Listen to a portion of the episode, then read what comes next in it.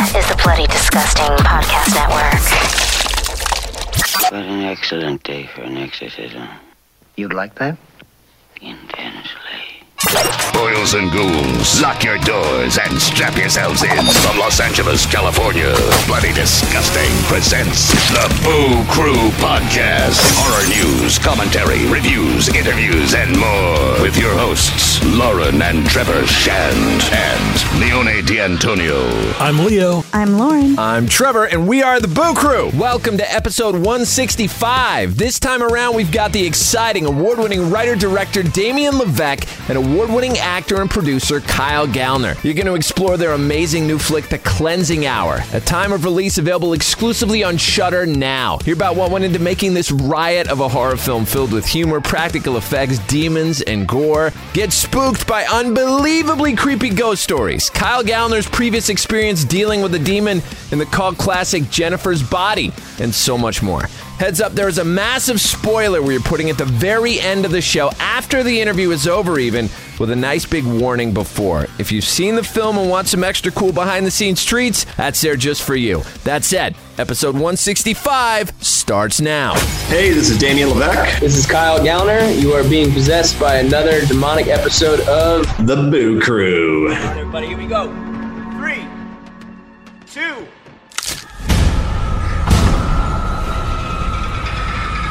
Time to go off script.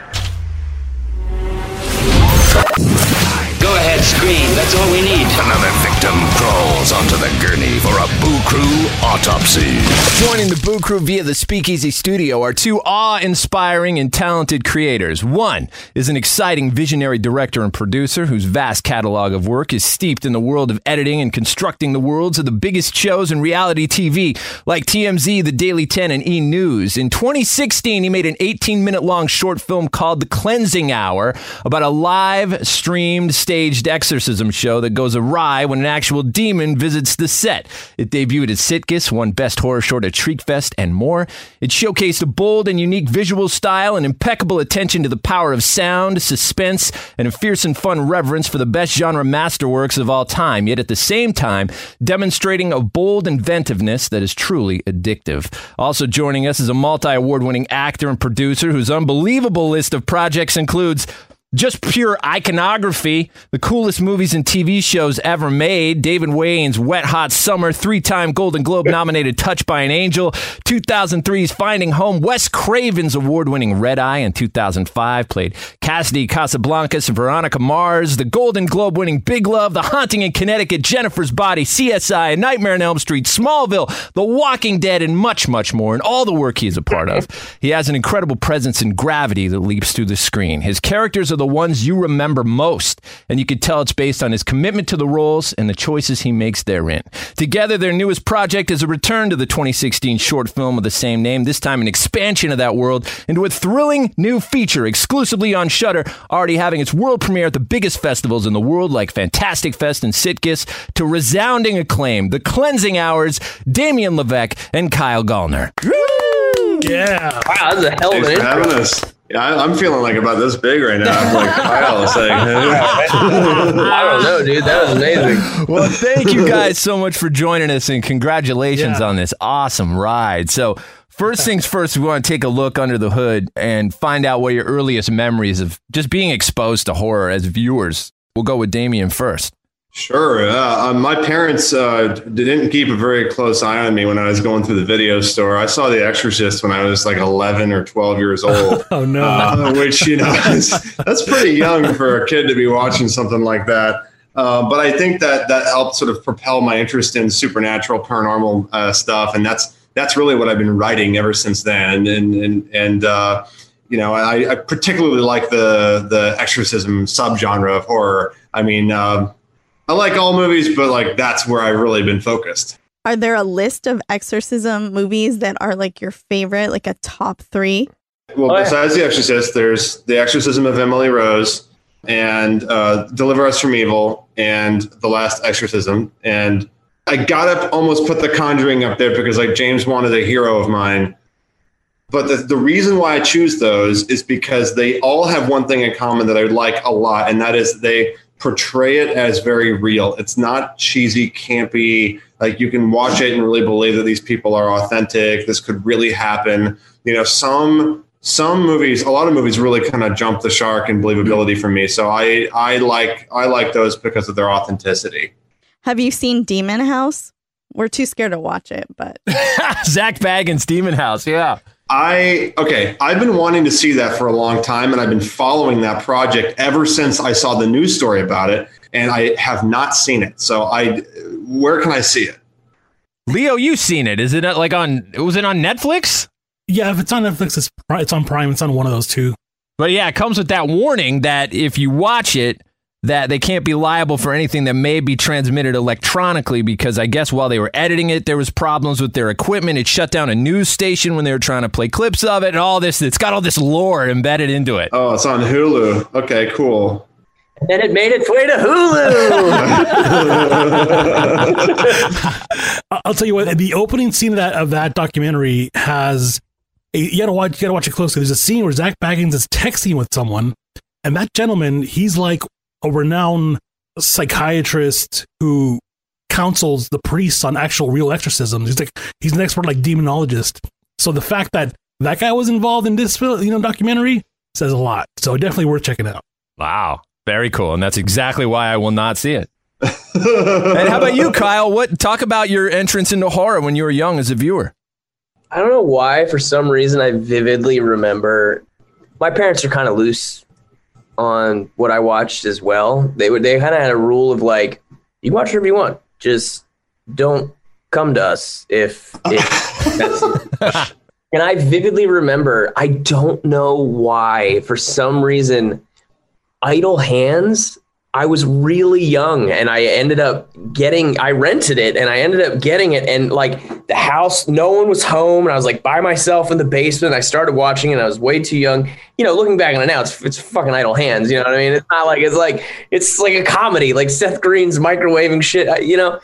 It scared me to death for whatever reason and that's like one of the first horror memories I I have. And then like not long after that, I saw like you know Halloween and, and things like that that were way scarier.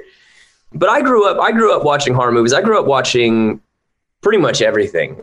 I I have you know pretty eclectic taste. I, I wouldn't say I I lean one way or another in terms of, of what I like, but I, I really do enjoy the horror genre. I think it's a lot of fun. Kyle, you've been a part of so many key moments in genre history yourself. What do you like about playing in that space as a performer? I think horror's just kind of fun. I mean, you know, every everything kind of has its own challenges and its own, you know, it's it's its own thing. Like, you know, drama where you're like just killing yourself like every day, at least with horror if you're like going to go really big and crazy, there's like an element of fun to it, I guess. like there's you know, there's something there's something different going on. I mean, I I don't know. I think I think horror is just a lot of fun. I mean, you, know, running around covered in blood and fighting monsters or doing whatever whatever the script entails. I, I think it's you know I've I've been really fortunate. I've had a lot of fun on pretty much all the horror movies I've I've gotten to make. And Damien, what are the genre films that have been so impactful in terms of what they're able to achieve as far as like tone, mechanics, music, and performance, perhaps, that have burrowed into your brain and have become part of your own creative voice when you're uh, making these projects? Well, pretty much everything Sam Raimi has made. Just Evil Dead was a huge influence on on Cleansing Hour. And you know, I'm also really influenced by anything that has really really good even even really bad practical effects. But you know, so I really love like The Thing, Gremlins, um, uh, you know, The Howling, American Werewolf in London, Critters. These are and and uh, have you ever seen The Gate? Yeah. Oh, yeah. The gate's Yeah, amazing. so like the, the, the gate is so so amazing. The kind of stuff that they that they used to do in movies that they just don't do anymore. And I am committed as a filmmaker to do that, do more of that, to bring to keep that going. I do not want the art of practical effects to die. And I think in so many ways that like that it's better. So I did as much practical stuff in, in cleansing hour as I could, just given the constraints that we had. But those are the movies that really impacted me. you not only did that, but you did, teamed up with like Tom Woodruff, right? I mean, Yeah. ADI, the Monster Squad, Alien, like Oscar winning Tom Woodruff. Yeah, yeah, yeah, yeah. Those guys are amazing. They did such amazing work for us, and they're gonna they're gonna do our next movie. Well, just briefly talk to us a bit about the the inception of the original 2016 short film, and then just the journey of developing it into a full length feature. Yeah, sure. Well, you know, I've been as you as you mentioned, I've been working in reality TV for on and off for about 15 years, and I've always been fascinated by the fact that people think that it's real.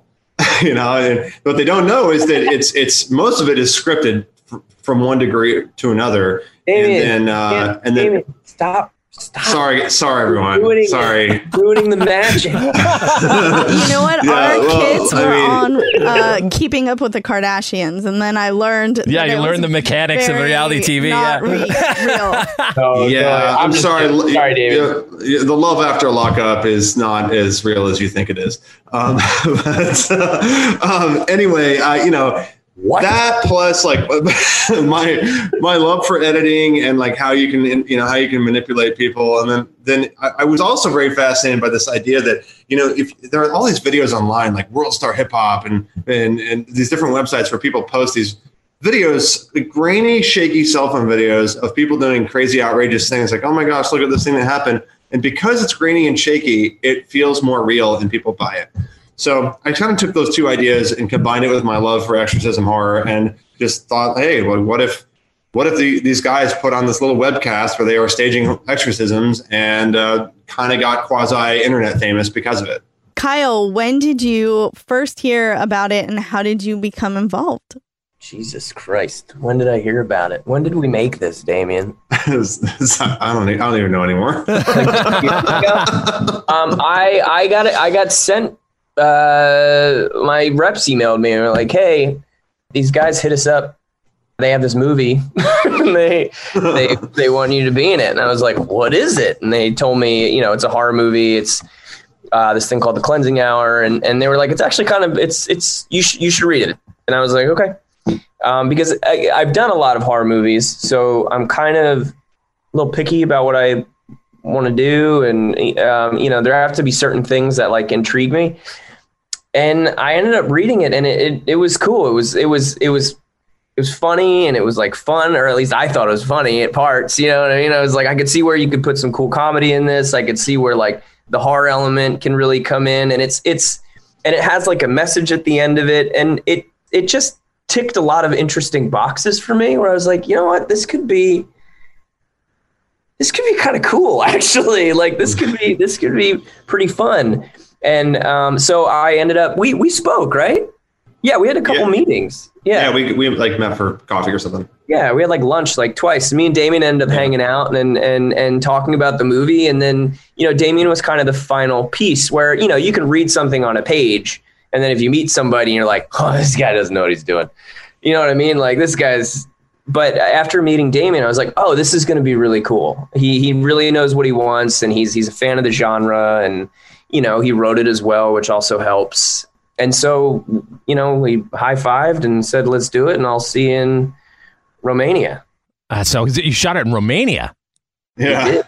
I had my appendix out. It was a, it was insane. Wait, That what? is. Okay, that's a really that's an amazing story. So two weeks before, I think it was two weeks or a week, two weeks before. No, I did. Yeah, yeah, yeah. But but to preface this, I had this weird thing where I had magically managed to line three jobs up, all with a window in between.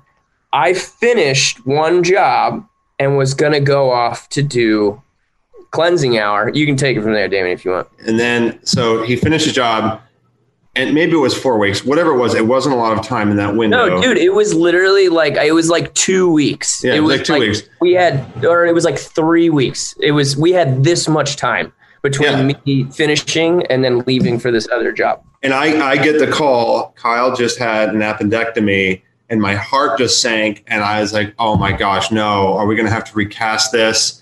What are they saying?" Like it was, it was, I, it was honestly any filmmaker's worst nightmare. And I, I eventually got on the phone with him, and he like he told he walked me through like how he's feeling, and you know, because there's a, all there's a ton of stunts in the movie. Yeah, he's been flying around. yeah, there's a lot of stunts, and and, and I know that, you know Kyle likes to do a lot of his own stunts. So, um, long story short, I mean, he was able to come and do the movie, but like he, he wasn't able to do all the stunts as much to the degree that degree that he wanted to.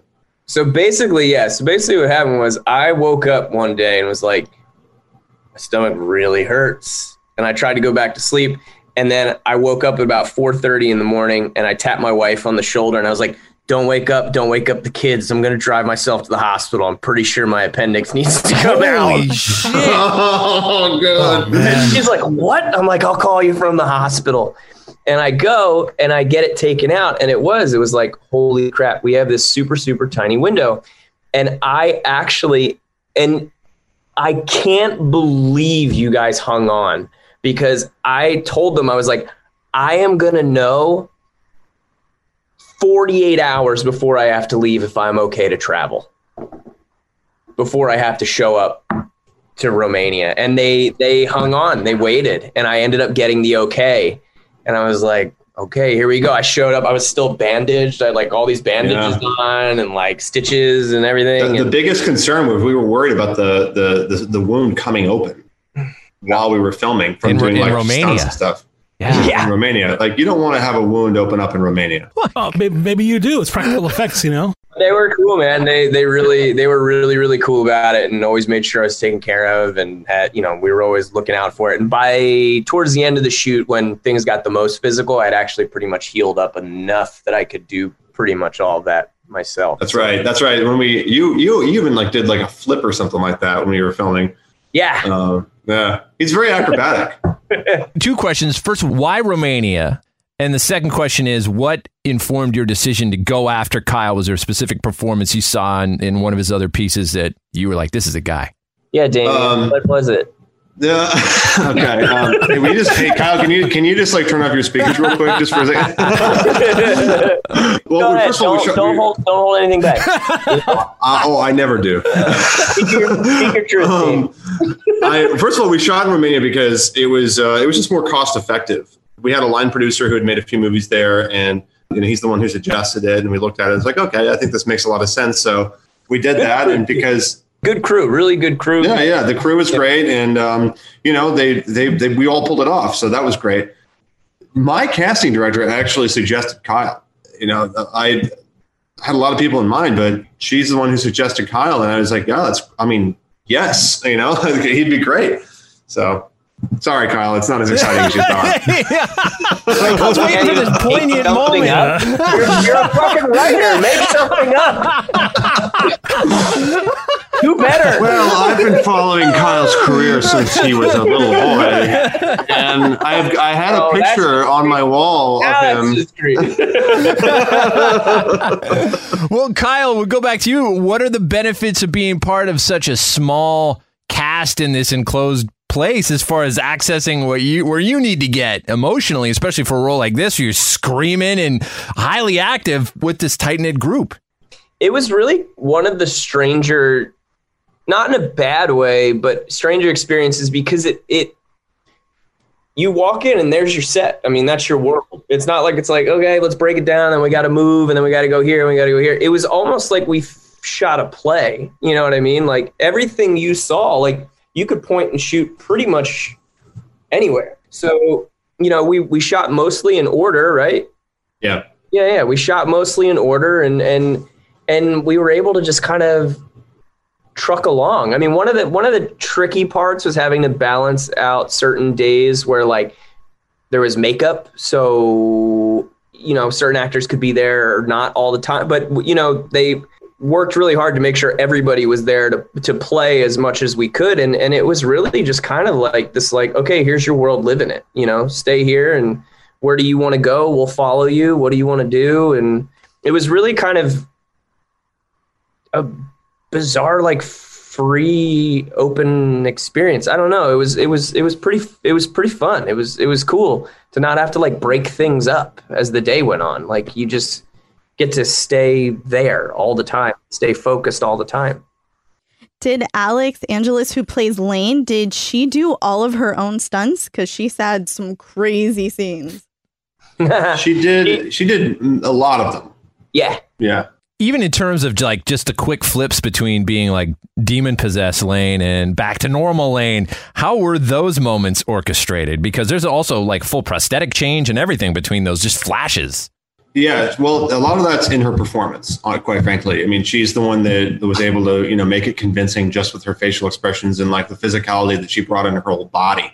The only actual change between Demon Lane or Demon and Lane is the uh, is the contacts in her eyes. So when the demon is there, the eyes are white. When the demon's not there, it's her regular eyes. So we would when, when we were shooting a makeup day, which was almost every day, she would have the prosthetics on her face, but um, when the demon left, we just took the, the the contacts out, which allowed us to move quickly. Oh, that's cool. In the first short, obviously, that we've seen, you know, Heather Morris plays the possessed Heather.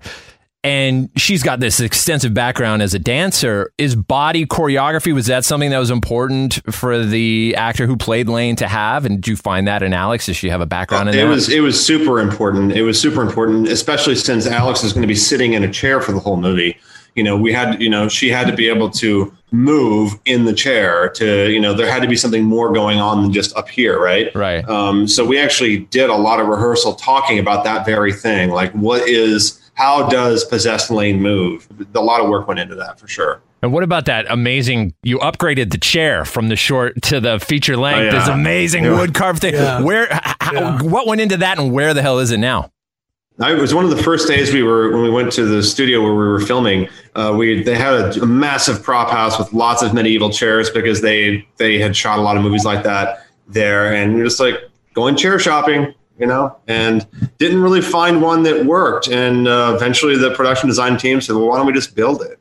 And I was like, "Okay, uh, what do you have in mind?" And they're like, "Well, we'll come up with something and show you." And they did, and that's what we ended up getting. It was they, it was perfect, the trash now.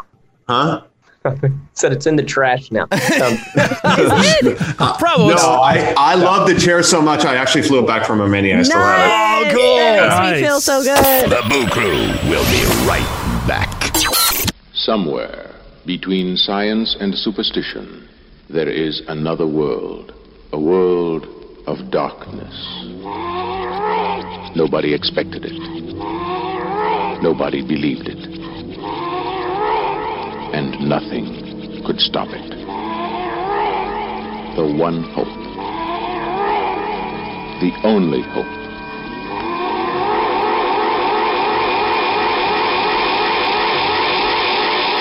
The Exorcist. Baron!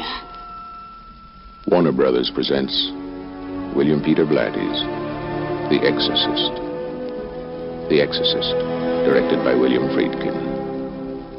The Exorcist, rated R. Under 17, not admitted without parent.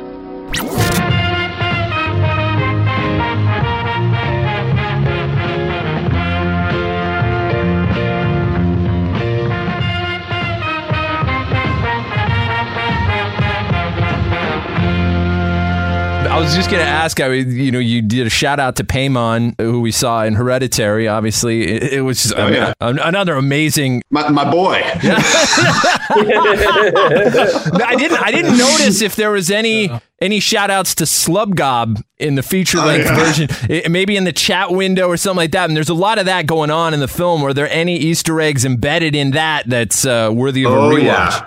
there's Oh yeah. So much horrible Oh shit my in there. gosh, dude. when we when, all right, when we were we had the movie locked and we needed to write all the chat text on all the screens every time you cut to the webcast feed or you see t- chat text on a screen we had to fill up all those screens with chat text Wow. so we did that after the fact, and I got about 20 friends to come over to my house. I got them all liquored up. They all had laptops out, and then we played through every scene, and then Yeah. after we hit pause, and then everyone would go into a shared Google Doc and start writing out all the chat text, and that's what became the text that's on the screen. So thank you to all of my friends and their Oh, sick minds for, because that you absolutely have got to go back and read the chat text.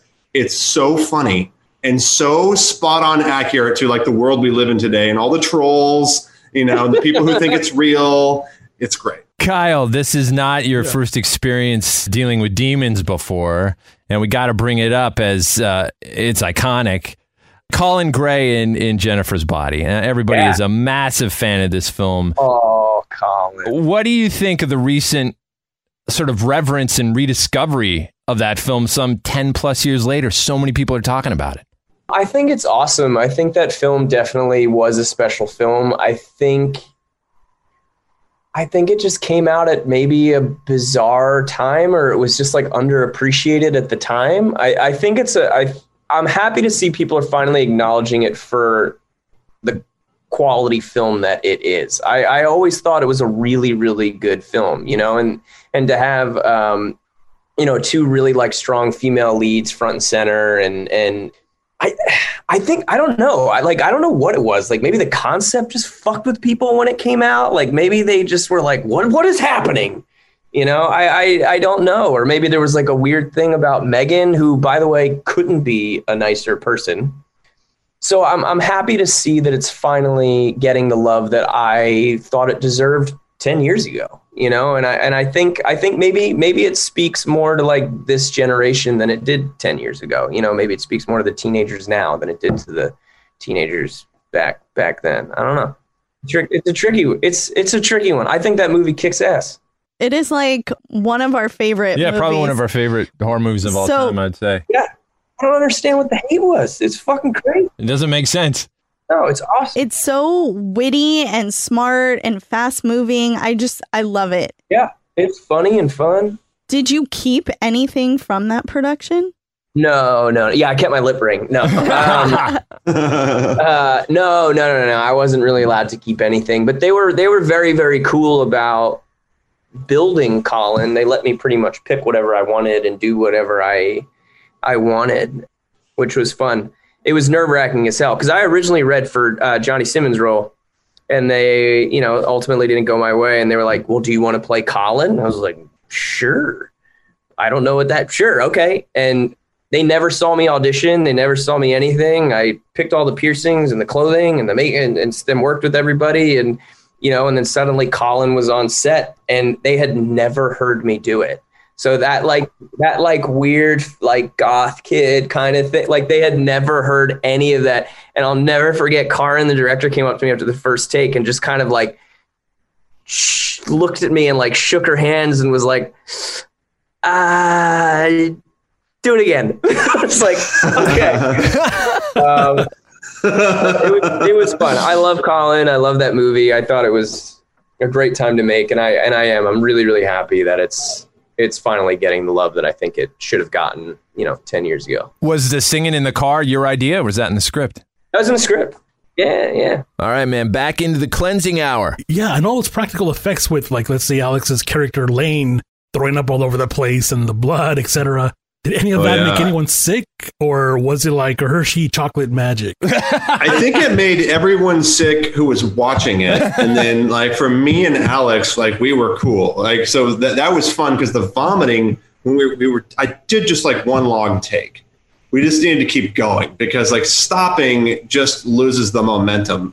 So we just did a long series of like, okay, throw up, now heave. Okay, well, now fill up your mouth with fluid and then you're gonna spit it. And then now now just sit there and breathe for a minute. And we just kept oh. doing this. And it went on for about 15 minutes, which is a long time. And Alix is just, she looks just awful. And like the producers are watching on the monitor and they told me after the fact, they're like, we were just like, we were just arguing with each other whether or not we should step in and tell you to stop. And it turned, and it turns out that I ended up using, and this is where like the editor brain is really helpful. I ended up using almost every frame of usable footage of her vomiting in the movie. And it was so, yeah, you know, you just have to sort of trust your instinct when you're doing this sort of thing. But, um, you know, it was, as, as you know, it was like corn syrup and food coloring and some chocolate syrup that made that black goo that she was throwing up. And uh, a little, uh, a little like tube that's on the side of her lip like this and was like, Yeah. you know, fill it up and spit. So, Yeah, dude. Alix is MVP for sure. Just didn't complain once. I mean, just ride or die. She was so great. oh yeah, man, she's great. So there's a Little Mermaid connection in this movie, and my gosh, Oh, yes. I love Ariel. I love that movie.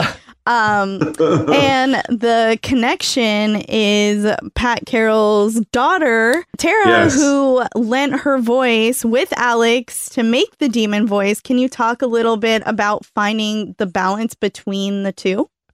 Yeah, I, I'm really proud of this because I, you know, I set out to make a movie that I would want to watch, and I also wanted to do something truly unique, you know, for the exorcism genre. And the demon voice is something we spent a lot of time on. I didn't know how we were going to do it whenever we first started, you know, when we were editing. I thought, well, we'll see what we can do with just filters and see what the sound team can do. And it, I wasn't really happy with it, so I thought, okay, let's try and let's try and do something with dubbing it. So I said to I said I've always loved Pat Carroll's voice from Little Mermaid, and my um, casting director found her daughter because Pat is retired, and her daughter sounds just like Ursula, and wow. and she's actually she's even scarier, and she is um, uh, Tara Karsian is her name. She's actually going to voice the uh, Ursula for like the Little Mermaid reboot that Disney's doing. Um, yeah, so uh, Tara comes in and she starts doing dubbing the lines, and I'm like giddy as a schoolgirl because I'm like, oh my god, this is amazing! and um, so then once we got it, once we got it, we had a sound designer who was completely devoted to just the voice, and he and we mixed Alix's voice with Tara's voice and created something truly unique. And the the the level of the mix varies throughout the movie, um, depending on like what the character is feeling. So like when Demon is really pissed off, it's like Tara's voice and it's like lowered like 10 semitones. So it's like sounds really deep and masculine. And I just really think that we ended up with a voice that is maybe one of the best possession voices that I've ever heard in a movie before. And not to not to toot my own horn, but I love it a lot. I think it's really good. You toot, Damien. A question for both of you. Do you guys believe in the supernatural and possessions? And have you ever experienced anything paranormal? Mm, You, Kyle. I know Damien's answer. Damien texted me like, "Do you believe in aliens?" the other night and just left it at Just that. randomly. He literally did not respond back. Nothing. That's all he wrote me, and then left it dead. I was like, "What the fuck happened to you?" Text him the next day. I was like, "Where did you go, man?" but um, okay, no, uh, I do, I do, I do, I do, and actually, some of my first real deal like supernatural stuff that I had happen to me was um, on the set uh, or when I was filming the Haunting in Connecticut. We stayed in a really really old hotel that was basically made for the people who were building the railroad, like up by in Winnipeg. I think that's what it was. Maybe there's not even a railroad up there. I don't know, but I'm pretty sure that's what it was. Super old hotel, and I think it was just one of those things where it was like because of what we were making and all the conversations we were having and whatever, it was just like open, like that Pandora's box kind of opened. And I would have stuff happen to me like all the time. Like I would be, I would be in the shower and I would literally hear just like doors slamming. At one point, I like laid down in my bed and it was like somebody underneath just like, like hit, and I like felt something hit underneath. Another night, I actually felt like the sheet lift up and something press up against my body. Jeez. And I got out of bed. Another one of the weirdest ones I had was I got a phone call. I went to answer it and there was nobody there. I went, hello. And it was like somebody just on the other side of the room. I swear to God, went, hello. What? Like, Oh, what man. is happening? Crazy. Yeah, so it was like all these like weird things that just started happening. And it got to the point where like it kind of became annoying and I was really working hard and I was really tired. So if I had a long day, I would walk in and I would just I would talk to the room and I'd be like, "All right, just please don't just leave me alone just for tonight. I swear to God, you can do whatever you want tomorrow. Just leave me alone tonight." And it would be like quiet and like nothing would happen. There was this one time I went into my bathroom and there was like an, a there was like a thousand bugs in there, like some kind of weird infestation. And I'm like, where the where did this come from? Like crazy stuff. It was just really, really, really bizarre stuff. That was the most obvious. That was the most like forward kind of stuff I've had. But uh, yeah, I do. I believe in it. I believe in in in demons for sure. I'm I'm I'm pretty sure I don't believe in aliens, but Why'd you ask? Oh, because I was watching the new Unsolved Mysteries on uh, Oh, I saw that on, one, on yeah. Netflix. and I don't know why, but I thought of you. I'm sorry, I'm not trying to cut it up, but I love the train of thought where it's like, you know who'd like this? That's pretty much what happened. That's funny. yeah, uh, you know, you're all, you're all, you don't, you don't hold a special place in my heart. I know, man. Uh, when you think when you think aliens, better ask Kyle. yeah. I did a little documentary in college where I, I visited this allegedly haunted hotel in New Mexico to, to make a short documentary about this place and sort of like investigate it. You know, like this is sort of the in their early ghost hunting era. And uh, we had some weird stuff happen with our with our gear, where like the sound recorder would stop working, and like batteries would all of a sudden like cell phones would die in different parts of the, which is really bizarre stuff. Like technology just doesn't do that usually. The the other weird thing that happened is like I've got three kids, and kids say things that like you make makes you think that like they're in tune with things that you're not. My mm-hmm. son was visiting this house, and there was only one person in the house that he knew of while we were there, and it's really kind of dirty and grimy and dark. And he, we're taking him to the bathroom, and he says, "Mommy, there's someone else in here." And I'm like, well, how, why, no, why did you say that? He, and he, then he just sort of like, and then he you know, goes about his, yeah, then he just walks on, which is like, okay, how did you know this? Like, there's, Oh man. Dude, you know, and the, way, and the way they're just like, oh, you know, I just, I just, I just know, you know. Nothing creepy about that. Have you, either one of you, or especially Damien, have you guys seen the documentary uh, that William Friedkin ma- uh, made called the, uh, "The Devil and Father Amorth"? Yeah, it's on my, it's on my watch list. It's on my watch list. I, I heard it was amazing. Yeah, it's very unique. It's it's like the Vatican says, you know, finally, yes, after all these years, right? You can come and film film one, but on one case, no crew, no lighting, no assistants, nobody. It's just you and one camera. So it's definitely worth checking out. What's it called? It's called The Devil and Father Amorth. And actually, Father Amorth just passed away. Gabriel Amorth just passed away a few years ago. He was like the, the lead exorcist for the Vatican for many years. Oh wow. Kyle wanted to ask, you're working on Scream 5 with our BFFs Radio Silence, and we heard there was Yes. that rumored COVID emergency and all that stuff. What's the update on Scream 5 that you can talk about? We're making it.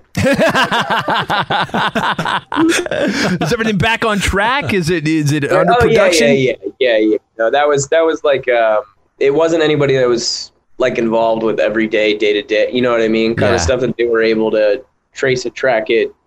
Everybody, you know, it, it actually didn't really put a hitch in anybody's step. I think you know, I, I don't I don't actually know exactly how they did it, so I don't want to speak for anybody. But as it didn't slow anything down. We're we're filming and it's in full swing. That's awesome. Now, anything you could say just about working with the guys in Radio Silence? They're terrific guys who've done a lot of amazing movies recently with Ready or Not and everything. they're incredibly nice guys. I think they're incredibly talented guys, and I'm I'm just really really grateful to be um, be on set and being able to say I, I got to work with them. And then you've got The Catch coming out, right? Is that something we're going to be able to see in October? Austin, yeah, Austin Film Festival. It's going to premiere, I think, the 27th. Yeah, October 22nd. That's my birthday. Austin Film Festival, 7 p.m. Yeah, so that's that's coming out, and then I have another movie, uh, Dinner America. It's been making the the festival rounds and, and playing a bunch of digital screenings and and all that. That's actually playing. God, what's that one called? That's the crazy. That's the one that has like five film festivals that are like all mashed up right now. You guys can talk amongst yourselves. Like yeah, kids say the creepiest things. So my like five year old daughter has an imaginary friend called Mr. Nobody. Yeah, Mr. Oh nobody. my like God. that's not fucking Oh, creepy. That's not. That's not right. Mr. Yeah. Nobody. Horrifying. and like she'll say like oh you know get this for mr nobody or and then i asked her to draw him this was like a few months ago and it just That's was like all black and just like there was red. I was like, oh, what is that? It's just it's so creepy. It's the fucking Babadook. That's what that is. Wow. so Can I talk to your kid? I'm writing another movie. Yeah, Yeah. exactly. Mr. Nobody, directed by David LeVeck. Yeah. Well, speaking name, of that. I'm totally stealing that. yeah, you go ahead, go ahead. Yeah. Uh, Damien, what do you? What, oh, you All got right, that? Night Stream. Night Stream is the film festival. Okay, cool. There you go. All right, keep. There you go. I just. Perfect. No, it's great. That's great. So, Damien, what about you? What's on deck after this? Is there? I mean, you, you heading towards making more horror films like this? Oh yeah, I've got I've got two teed up right now. I've got a um, uh, a script that I'm we're financing. It's a classic horror, uh, haunted house horror uh, that's set against the Irish countryside uh, and integrates like creepy Irish folklore, which is really neat. Uh, I wrote that one, and then I'm I'm directing another one called Good Luck Nightingale. That's uh, a contained creature body horror that I'm really stoked about. It all takes place in a house during a blizzard, and uh, this mom is keeping her daughter locked up behind a cage because she thinks that she's a monster. So it's I don't want to give too much away, but it's it's it's going to be that's going to be 100% practical effects and and Tom Woodruff and ADI they're doing all those they're they're building the creatures. Oh man, we oh, can't God. wait. That's, so That's so good. That's great news. Yeah. Well, you guys, thank you so much for for hanging out with us and spending that time. I know we're over, but you guys have just been a riot. So thanks again. Thank you guys so much. Keep doing what you're doing. yeah, thanks for having us, guys. It's a lot of fun. Have a good one, guys. Yeah, you too. Good to see you, Kyle. See you guys. Spoiler alert!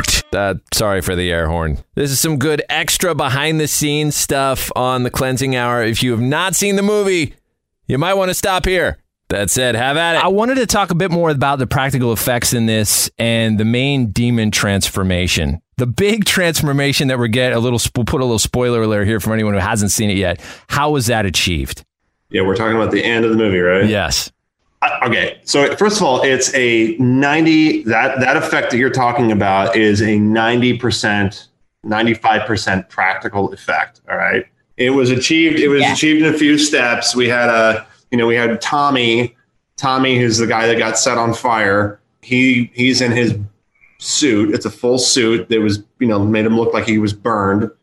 And then we had pieces of that suit that had been made separately that had been scored underneath and then covered in ultra slime. And then we put the camera over his back and then they pulled the pieces apart like this over his back Wow. so that it looked like he was splitting open. And then, um, you know, all the, then we had, the, we, we had all the shots picked out ahead of time. So, you know, we had a piece of a leg hatching out of a, another piece of a leg that we just pushed it through like this so that it looked like it was coming out. And, um, you know, a, a- glove, you know, we had a puppeteer there who was puppeteering this monstrous hand in a glove covered in ultra slime, which by the way is the technical term for it. Um, th- th- it is. It's it's it's it comes in a bucket and it says ultra slime on it. Um, and uh, and then finally, like the last step was we made a separate head that goes on like that went on top of the shoulders so that it would look like the head is falling off as as the uh, the beast's head is coming out. And you know that shot where the, like the, the horns come up like this, you know. Um, it's on the head is on the back of the shoulders, and as he stands up, it falls backwards. So it looks like it kind of like folded out of the chest cavity. And then the final reveal is a is a, a tall, a very tall actor in a in a full size suit with a custom made headpiece that was 3D printed. It was so much fun to design that, and I wanted to make a, de- a devil that looked like like truly scary, like how the devil might look. And we used um, this sort of like luminescence or like black light paint that glows when you shine a black light on it. So like the the orange is looks like lava coming out coming out of his skin because there's we had black lights shining on it, and then we just we just timed out the sort of purplish hue from the black light, and it, the effect worked so well. And the only thing that we really did to enhance it was we put fire in the eyes and some like heat distortion coming out of the mouth, and that was it. Like, you remember that day, Kyle? I mean, that was so much fun. Like, I remember Yeah. when these guys, these guys were like, "Holy cow!" I mean, look at this thing. They couldn't believe it. It was, it was really so much fun to film. Yeah, it was cool. It was. It was so crazy seeing that dude walk onto set, and then you're just like, and then you know, not to kill it, but it was like, and then the guy couldn't even stand. Right. He's like tripping all over the place. You're like, ah, the devil can't even fucking stand. yeah, he had these like he had, we had these Poor like guy. hoofs. I mean, the suit was so gnarly. It was so cool in person. It was like, I mean, it had. Yeah, it really what it was. It was the feet were like you know those those hooved feet that made like the angle I think funky for him to stand on. yeah. But yeah, man. I mean, once they got him settled and he's just standing there like breathing, and you see. Because again, I'm I'm a huge fan of practical effects too. Because you know, it's it's that thing. It's practical. It's there. It's in front of you. You can't argue that it's not there. You know, it, it exists.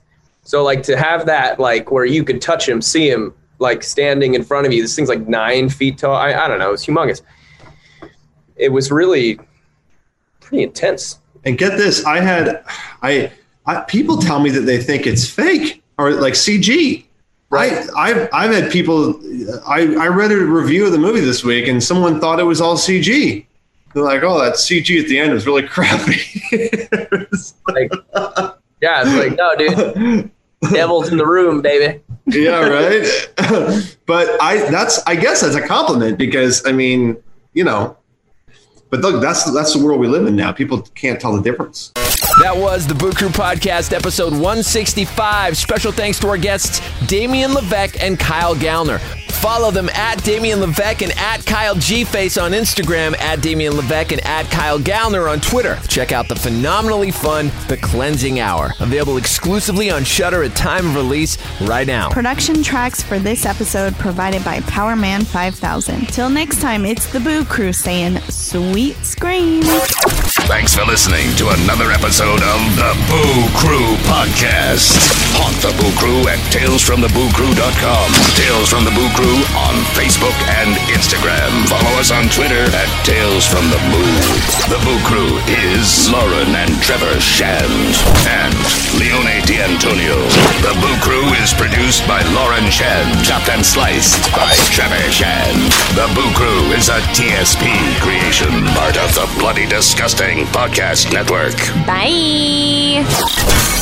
Bloody Disgusting Podcast Network, home of the Boo Crew, for horror-centric interviews, SCP archives, weekly full cast storytelling, horror queers, genre commentary from an LGBTQ perspective, and creepy for disturbing and terrifying creepy pastas. Listen free wherever you stream audio and at bloodydisgusting.com slash podcasts.